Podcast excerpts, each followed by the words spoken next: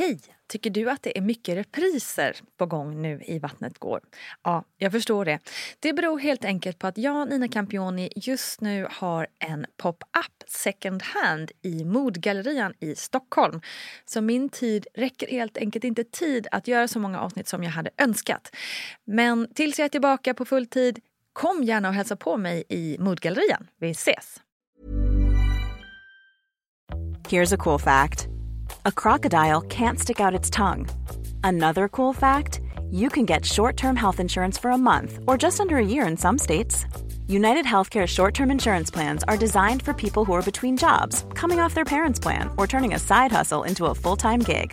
Underwritten by Golden Rule Insurance Company, they offer flexible, budget-friendly coverage with access to a nationwide network of doctors and hospitals. Get more cool facts about UnitedHealthcare short-term plans at u h one dot com.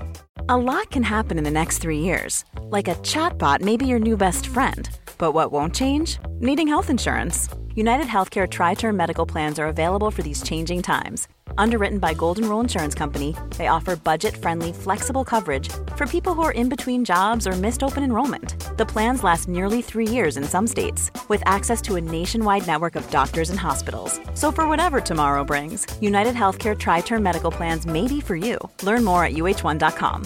This is Paige, the co-host of Giggly Squad, and I want to tell you about a company that I've been loving, Olive and June. Olive and June gives you everything that you need for a salon-quality manicure in one box. And if you break it down, it really comes out to two dollars a manicure, which is absolutely insane. It's also so easy to get salon-worthy nails at home with Olive and June. The difference between how your nails used to look when you did them yourself and now with the Manny system is a complete game changer. The best thing about Olive and June, too, is it's a quick dry. It dries in about one minute, lasts for five days, and full coverage in up to one to two coats. Visit oliveandjune.com slash perfectmanny20 for twenty percent off your first system. That's oliveandjune.com slash perfectmanny20 for twenty percent off your first system. Hey, it's Ryan Reynolds, and I'm here with Keith, co-star of my upcoming film, If, only in theaters May seventeenth. Do you want to tell people the big news? All right, I'll do it. Sign up now and you'll get unlimited for fifteen dollars a month and six months of Paramount Plus Essential Plan on us. Mintmobile.com slash switch. Upfront payment of forty-five dollars equivalent to fifteen dollars per month. Unlimited over forty gigabytes per month. Face lower speeds. Videos at four eighty p. Active Mint customers by five thirty-one twenty-four get six months of Paramount Plus Essential Plan. Auto renews after six months. Offer ends May thirty-first, twenty twenty-four. Separate Paramount Plus registration required. Terms and conditions apply if rated P G.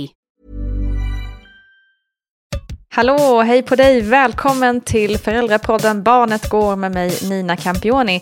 Barnet går syftar ju till att stötta oss föräldrar genom det roliga och utmanande livet som just förälder. Och den här veckan ska vi prata om något som många, inklusive jag själv, tycker är väldigt svårt, nämligen döden. För några veckor sedan kunde du i Vattnet går höra Sofie Berggren berätta om sorgen efter sin mamma som dog i samma veva som hon fick veta att hon var gravid. Vi pratade mycket om hur man tacklar sorgen som vuxen. Men hur gör man då med sina barn? Ja, det ska vi prata om tillsammans med Sofie Berggren nu. Du, dina barn var fem och tre år när deras mormor, alltså din mamma, gick bort i Sverige. Mm. Hur reagerade de på det? Min stora tjej, eh, hon, hon reagerade väldigt starkt på det här. Eh, hon, man märkte att, att hon påverkades väldigt mycket utav, av, av hur jag mådde. Eh, mm. hon, hon bearbetade det genom att eh, titta mycket på bilder, eh, tillåta sig själv vara ledsen. Mm. Vi, vi pratade eh, otroligt mycket om, om min mamma och det gör vi fortfarande. Eh, men, mm. men just då pratade vi mycket och försökte involvera henne i eh, vad som hände och eh, hur min mamma mådde och vad man gjorde med henne och liknande. Och eh, när hon väl hade gått bort så pratade vi väldigt mycket om, om, om döden i, i sig. Liksom, vad händer när man dör? Eh, mm. Vad, vad innebär det rent praktiskt? Vad, vad händer med en kropp när man dör? Eh, att man, man liksom eh, blir kremerad i min mamma då. Så, så det pratade vi mycket om. Och, ja. och begravning och liknande. Eh, min treåring, hon, hon har alltid varit... Mina barn är ganska olika i sättet. Hon har alltid varit lite mer så att hon tar det mesta med en klackspark. Eh, Och, och, och hon var ju också ganska liten eh, då. Men, eh, men eh, vi försökte ändå involvera henne också. Eh, och förklara eh, och prata, prata mycket. Eh, sen upplevde vi inte att hon, att hon påverkades lika starkt utav det. Utan, eh, utan det kändes mer som att hon, hon lyssnade och eh, var lite grann var, var mer ledsen för att hennes stora syster var ledsen. Mm. De är så fina barn, så himla inkännande på något vis. Hur var det själv liksom, att vara mamma? Nu hade du dels förlorat din egen mamma, sen samtidigt ska du vara den här tröstande föräldern och ta hand om dina barns känslor samtidigt som du själv eh, nu sätter jag ord på dina känslor här, men jag tänker att du är ett vrak. Nej, men liksom att, jag kan ju bara tänka mig, man är själv ett vrak och bara otroligt, otroligt ledsen, och sen samtidigt ska man vara den ansvarsfulla vuxna. Hur var det? Nej, men det är ju det är svårt. Eh, jag är otroligt tacksam att jag hade min man eh, som, som kunde sköta mycket av det här praktiska eh, för att liksom underlätta för familjen. Eh, men sen också, jag, jag sörjde liksom med dem. Eh, mm. när, när, vi var, när vi pratade om, om min mamma så vågade jag vara ledsen. Eh, och jag, jag, jag helt enkelt... Eh, Bara, man, man, man måste hålla sig över ytan. Det här liksom måndag till fredag mm. eh, sex femton till nitton trettio när, när, när vardagslivet pågår. Eh, och, och sen så tillät jag mig själv på kvällarna att vara, vara jätteledsen. Mm. Eh, men, men ändå att eh, man involverar barnen i min sorg. Att vi vågar... Mm. Om jag blev ledsen mitt i matlagningen för att jag påmindes om någonting, så vågade jag också säga att jag är ledsen för det här. Jag saknar min mamma så otroligt mycket och jag kommer tänka på henne nu när jag står och stekte den här skånska äggkakan som hon har lärt mig steka på det här mm. viset. Mm. Eller när jag står och gör plättar i hennes gamla gjutjärns plättpanna. Alltså mm. sådana saker. Helt enkelt. Nu har det ju gått eh, lite över två år eh, sedan din mamma dog. Hur liksom pratar ni om mormor med barnen idag? Ja, men, eh, med, med de två stora barnen som ändå fick lära känna henne så, eh, så, så försöker vi prata om de här fina minnena. Eh, vi, vi tittar ofta på bilder med henne eh, och vi berätta historier. Vi är inne i den här fasen där de tycker att det är otroligt roligt att höra om när, när vi var små. Så jag, jag, jag, jag pratar ofta om, om minnen som, som involverar deras mormor och min mamma. Ja. Från när jag var liten och hur, vad hon sa eller gjorde eller vad som hände med mig och sådana saker. Men, men också min mamma är ju, hon är inte begravd på en kyrkogård utan hon är spridd i havet. Okej. Så vi åker ofta ner till havet och tänder ett ljus eller slänger en blomma i havet för att och, och minnas henne.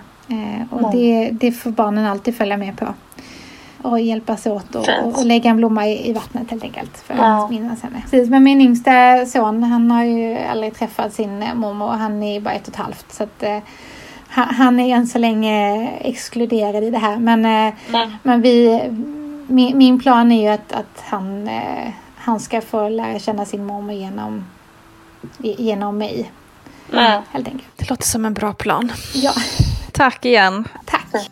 Tusen tack Sofie Berggren för att du ville dela med dig av dina erfarenheter i det här svåra ämnet.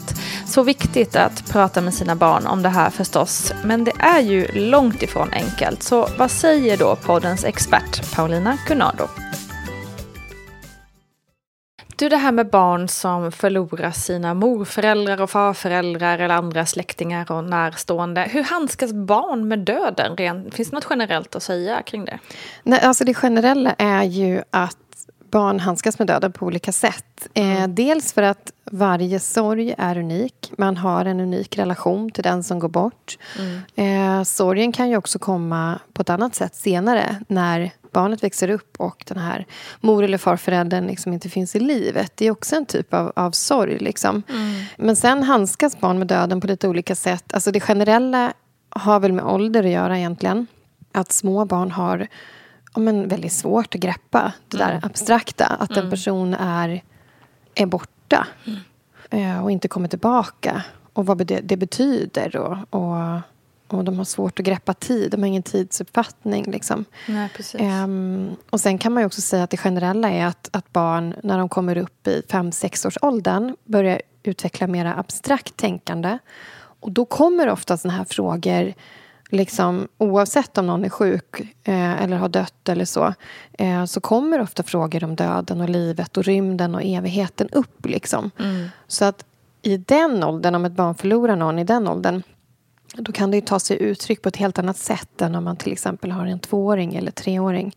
Det kommer ofta mycket svårare med komplexa frågor, stora frågor, kanske drömmar och mera oro kanske. Mm. Just, jag, jag har en, en, en min närhet som fyller tio snart som är, mm. ja men börjat bli ganska, ja men får lite panik när hans liksom, föräldrar eh, ska gå någonstans eller bara mm. åka och handla eller så. Just det. Eh, och jag, jag bara, det slog mig att det var så här, eller, eller också så här när han ska sova att han eh, får lite panikattacker nästan. Mm. Eh, och det, jag började så här få flashbacks när jag var liten kring mm. att man just alltså att det var så här relaterat till döden fick jag en tanke kring. Det var ju bara en hobbyanalys från min sida. Men just att det, kan, det här med tankar med döden kanske kan te sig på olika sätt. Ja, ja absolut. Och, och sen även i den åldern när man kommer upp, när barn kommer upp där kring nio tio, då kommer det ofta en, en ny fas. Mm. Där de ofta blir lite mer, vad ska man säga, det händer väldigt mycket inombords. Mm. De kan bli lite mer tysta. Det händer fortfarande jättemycket inom dem. Men, men de generellt sett är lite mer tysta med det. Mm. Och går och funderar på mycket. Just det. Och då är ju också ett tips om, om det finns en panik när man ska somna. Om barnet själv kanske funderar på tänk om jag, som, äh, tänk om jag dör när jag somnar. Just det. Eller någonting. Just det. Vi pratar ju ofta om att någon somnar in när mm. de dör. Just det. Det eh, ordvalet kanske vi inte ska ha eh, med barn. För att de kan börja tro att mm. nu när vi somnar då kanske vi dör. Ja, fy vad obehagligt. Precis. Nej, så där kommer också en sån där ny, en ny tid, en ny mm. fas då barnet har mera tankar inombords. Och där man får eh, ja, men vara ärlig med barnet men också trygga upp med att, att vi finns, vi finns kvar. Mm. Att man kan sova gott. Och, ja. ja, men precis. Hur ska man då liksom förbereda barn på döden? Måste man göra det kanske? Eller kan man låta, låta, det, låta bli så att säga? Alltså, nej, jag tror inte man liksom måste pracka på någon så här förberedelse om det inte är någonting som hänger över henne just då. Eh, döden kan ju inträffa väldigt chockartat. Det är ju inte alltid mm. vi vet att någon ska gå bort. Nej. Men om det inte är så att någon är sjuk, för då, då blir det på ett annat sätt, så tycker jag inte man liksom ska pracka på frågor, saker om döden. Men däremot kan man plocka upp det liksom, ja, men i vardagen. Mm. Ofta så dyker ju sådana där frågor upp. Med, om en barnet sitter och leker med insekter eh, mm. och dödar insekter eller eh, att barn, man kan snappa upp när barnet själv bär på sådana funderingar för de, mm. de brukar komma mm. och framförallt när barnet blir fem sex år eh, då är det jättevanligt att det kommer frågor mm. om, om döden mm. eh, så då kan man ju förbereda sig lite i att ja, men det här kan komma och om man märker att barnet börjar få funderingar att man förbereder sig så att man är lite Ja, men lite förberedd själv på vad man kan svara och vad, vad det väcker för, för känslor i en själv också. För det kan ju vara väldigt svårt för vuxna att prata om döden. Ja, um. exakt. Nu avbryter jag lite det där. För att jag, precis mm. det, jag tycker att det är extra otroligt svårt. För att jag själv mm. inte vet hur jag känner mm. eller tror.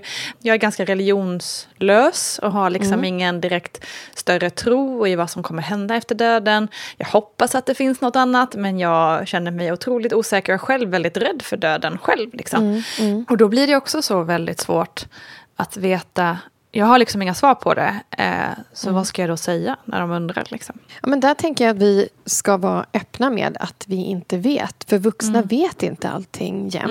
Mm. Och mm. risken är ju att vi kanske ljuger eller att vi låtsas att, att vi vet. Mm. Och att det snarare kan skapa osäkerhet i barnet. Mm. Eh, och det fina med sådana samtal där vuxna inte vet är ju också att det lämnar öppet för att själv få fundera. Mm. Och det... Det har ju barnet faktiskt rätt till också enligt barnkonventionen, att man har rätt till, till en tro, eh, till att få fundera över såna här frågor. Man be- de behöver en möjlighet att få bolla. Mm. Och så att jag tycker inte man ska vara rädd för att svara att man inte vet. Eh, för att även om man är troende så vet man ju liksom inte. Och, eh, och, och vi å andra sidan har ju förlorat båda, min man har ju förlorat båda sina föräldrar och mm. jag förlorar båda mina. Så att det har ju varit mycket prat om döden hemma. Och vi är ju troende. Men mm. eh, där berättar jag ju för min äldsta vad jag tror. Mm. Men presenterar också som att människor tror olika. Mm. Jag vet inte, det här är vad jag tror. Eh, man kan tro så här eller man kan tro så här. Och så frågar jag henne, vad, vad funderar du på? Vad tror mm. du? Mm. Eh, det kan bli ett fint eh, och djupt samtal snarare. Vi måste inte ha, ha svar på allting. Nej, det är väl det vi kanske inte ska vara så rädda för. Att vi inte måste ha klar, tydliga, klara, färdiga lösningar hela tiden. Nej, exakt. Mm. Men finns det något man kan göra för att liksom göra, om man nu är uppe i sorgen så att säga, mm. att det, har, det hemska har hänt så att säga. Mm. Hur kan man göra döden och, och de här stora känslorna mer hanterbart för barn? Jo, men det är också att skapa mera begriplighet kring det som har hänt. Även om det är många frågetecken också. Vi vet ju inte eh, vart den här personen har tagit vägen. Om den har tagit vägen någonstans. Men, mm. men vi, vi kan svara på barnets frågor och funderingar utifrån vad vi kan. Mm. Och känner vi att vi inte kan så kan vi skicka vidare sådana frågor till... Ja, men det finns organisationer som är vana vid att, att prata med barn. Mm. Eh, det finns också elevhälsan om barnet går på skolan. Mm. Eh, men där tänker jag att man kan göra det begripligt för barnet om någon anhörig är sjuk till exempel. Mm. Om man vet att det, den här personen kommer att gå bort. Att man pratar om kroppen och att kroppen faktiskt kan bli sjuk och trött. Så pass trött att den inte orkar mer och att man måste få lämna sin kropp då. Mm. Ehm, för att det kan vara jobbigt att vara kvar i en kropp som mår så pass mm. dåligt. Ehm, och man kan läsa böcker kring det. Mm. Det kan också vara lättare för en själv som vuxen att man har någonting att utgå ifrån. Verkligen. Man kan liksom rikta sitt fokus in på en bok istället och mm. möta barnet mm. i barnets eh, vad ska man säga, reaktioner på, på det man läser om. Mm. Men sen när, när sorgen väl finns där av att någon har gått bort, så fyller ofta såna här ceremonier är en väldigt viktig funktion. Det är jättevanligt att föräldrar frågar om barn ska vara med på begravningar. Just det, just det.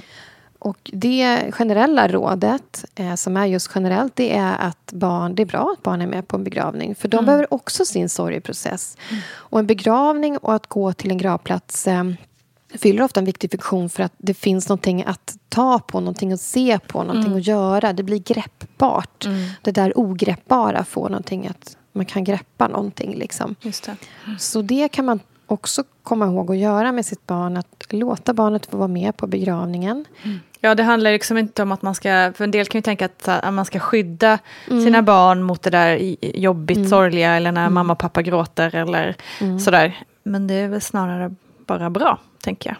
Mm. Oftast. Ja, men verkligen. Eh, stora känslor och jobbiga känslor är inte farliga. Nej. Även om de är väldigt, väldigt svåra. Liksom. Mm. Mm. Eh, och begravningsbyråer brukar ha jättebra tips och stöd och råd. Mm. Eh, hur man ska tänka med att barn är med på begravning. Men även att man kan gå till en gravplats. Mm. Att det blir en plats att gå till. För att till och med när sorgen är kanske som mest intensiv så, så är det fortfarande okej att skratta. Och mm. vara glad. Och mm. barn får leka och ha roligt och vara med kompisar. Eh, trots att det finns sorg och trots att de bär på sorg. Mm. Och samma sak med föräldrarna och vuxna. Att, eh, att det där finns liksom sida vid sida. Mm. Och, men en gravplats kan också vara en plats där man går till för att avsätta en stund. Mm. Att prata om saker, att låta känslor få finnas. Eller att kanske bara stå tillsammans tysta framför en gravsten. Lägga dit en blomma. Tänka på den som har gått bort Och att man som vuxen är öppen för att ta emot om det kommer någonting från barnet eh, som barnet vill bolla. Liksom. Ja, men precis. Um, mm. Mm, så sådana ceremonier och, och sånt mm. där symboliskt mm. fyller ofta en väldigt mm. viktig funktion. Mm. Exakt. Ja, men så det är fint på något vis, eh, mitt i allt det sorgliga. Mm. Eh, jag har en vän som vars dotter då förlorat sin farmor. Eh, mm. Och eh, ja, de, det, är liksom, det är ju jättesorgligt naturligtvis. Så, så, hon hittade ett sätt att liksom, ja, men leka hela dagarna, och sen på kvällarna brukade hon bli ledsen när det var dags att sova. Liksom. Mm. Och då la hon täcket över huvudet och då sa hon, när jag har täcket över huvudet då tänker jag på farmor och då vill jag göra det lite i fred. Mm. Och hon liksom så här fem år, så är det otroligt mm. stort av henne mm. att liksom kunna formulera sig på det viset. Mm. Så man, jag tänker att man kan också hitta liksom så här små, små kojor i hemmet kanske, där man liksom mm. så här, nu kan vi gå in i här och då kan man tänka på farmor eller mormor eller prata om henne, och sen utanför så, så kan man liksom, det är okej att skratta och ha kul och liksom sådär. Alltså om ja. man vill göra det tydligt så. Mm, exakt. Alltså, fint. Nej, men precis, och det, det där är ju också ett jättebra eh, bra påminnelse om att lyssna in eh, mm. barnets behov. Ja. Hur, och också vänta in. Det är så lätt mm. att vi gärna vill ha svar på allting och mm. lösa saker för barn väldigt snabbt. Mm. Men de kan också komma på sina egna lösningar mm. och uttrycka själva vad de mm. behöver och vad de vill. Mm. Och när vi, när vi själva tycker att en känsla är jobbig, då vill vi ju såklart skydda våra barn från den. För det är väl något av det värsta såklart. Som man kan uppleva som förälder, att ens barn mår dåligt. Mm. Men eh, där är det också viktigt att påminna sig om att inte ta den, den känslan från barnet. För den är också viktig. Liksom. Mm. Och att få vara i den som den här femåringen ville. Liksom. Mm. Mm, att få, få känna den känslan och sen lämna den känslan och, och kliva ut och ha roligt. Liksom. Mm. Exakt. Mm. Tack, tack Paulina Cunado för denna insikt. Jag känner själv att jag faktiskt blev lite klokare och känner mig ja, stärkt inför att tvingas ha dessa samtal med mina egna barn en dag. Okej hörni, det var allt för den här veckan. Imorgon kommer ju dock ploggen såklart. Men saknar ni podden allt för mycket så finns ju mammagruppen på Facebook och Vattnet går på Instagram. Vi ses där. Hej hej!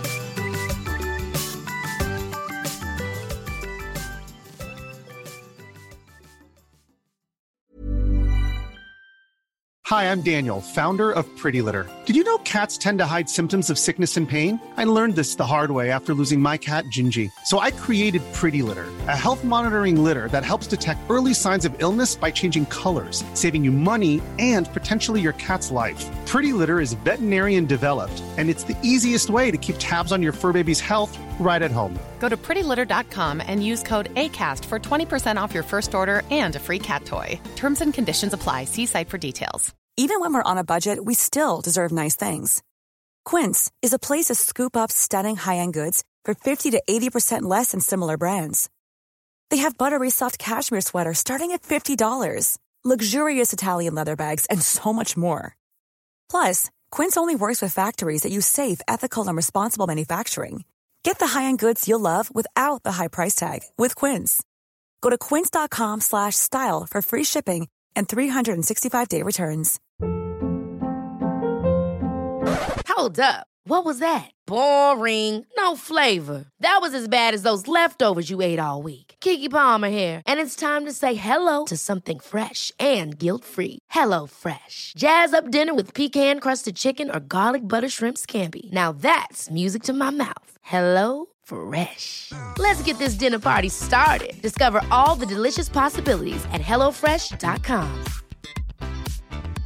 Hi, I'm Daniel, founder of Pretty Litter. Did you know cats tend to hide symptoms of sickness and pain? I learned this the hard way after losing my cat, Gingy. So I created Pretty Litter, a health monitoring litter that helps detect early signs of illness by changing colors, saving you money and potentially your cat's life. Pretty Litter is veterinarian developed, and it's the easiest way to keep tabs on your fur baby's health right at home. Go to pretty litter dot com and use code ACAST for twenty percent off your first order and a free cat toy. Terms and conditions apply. See site for details.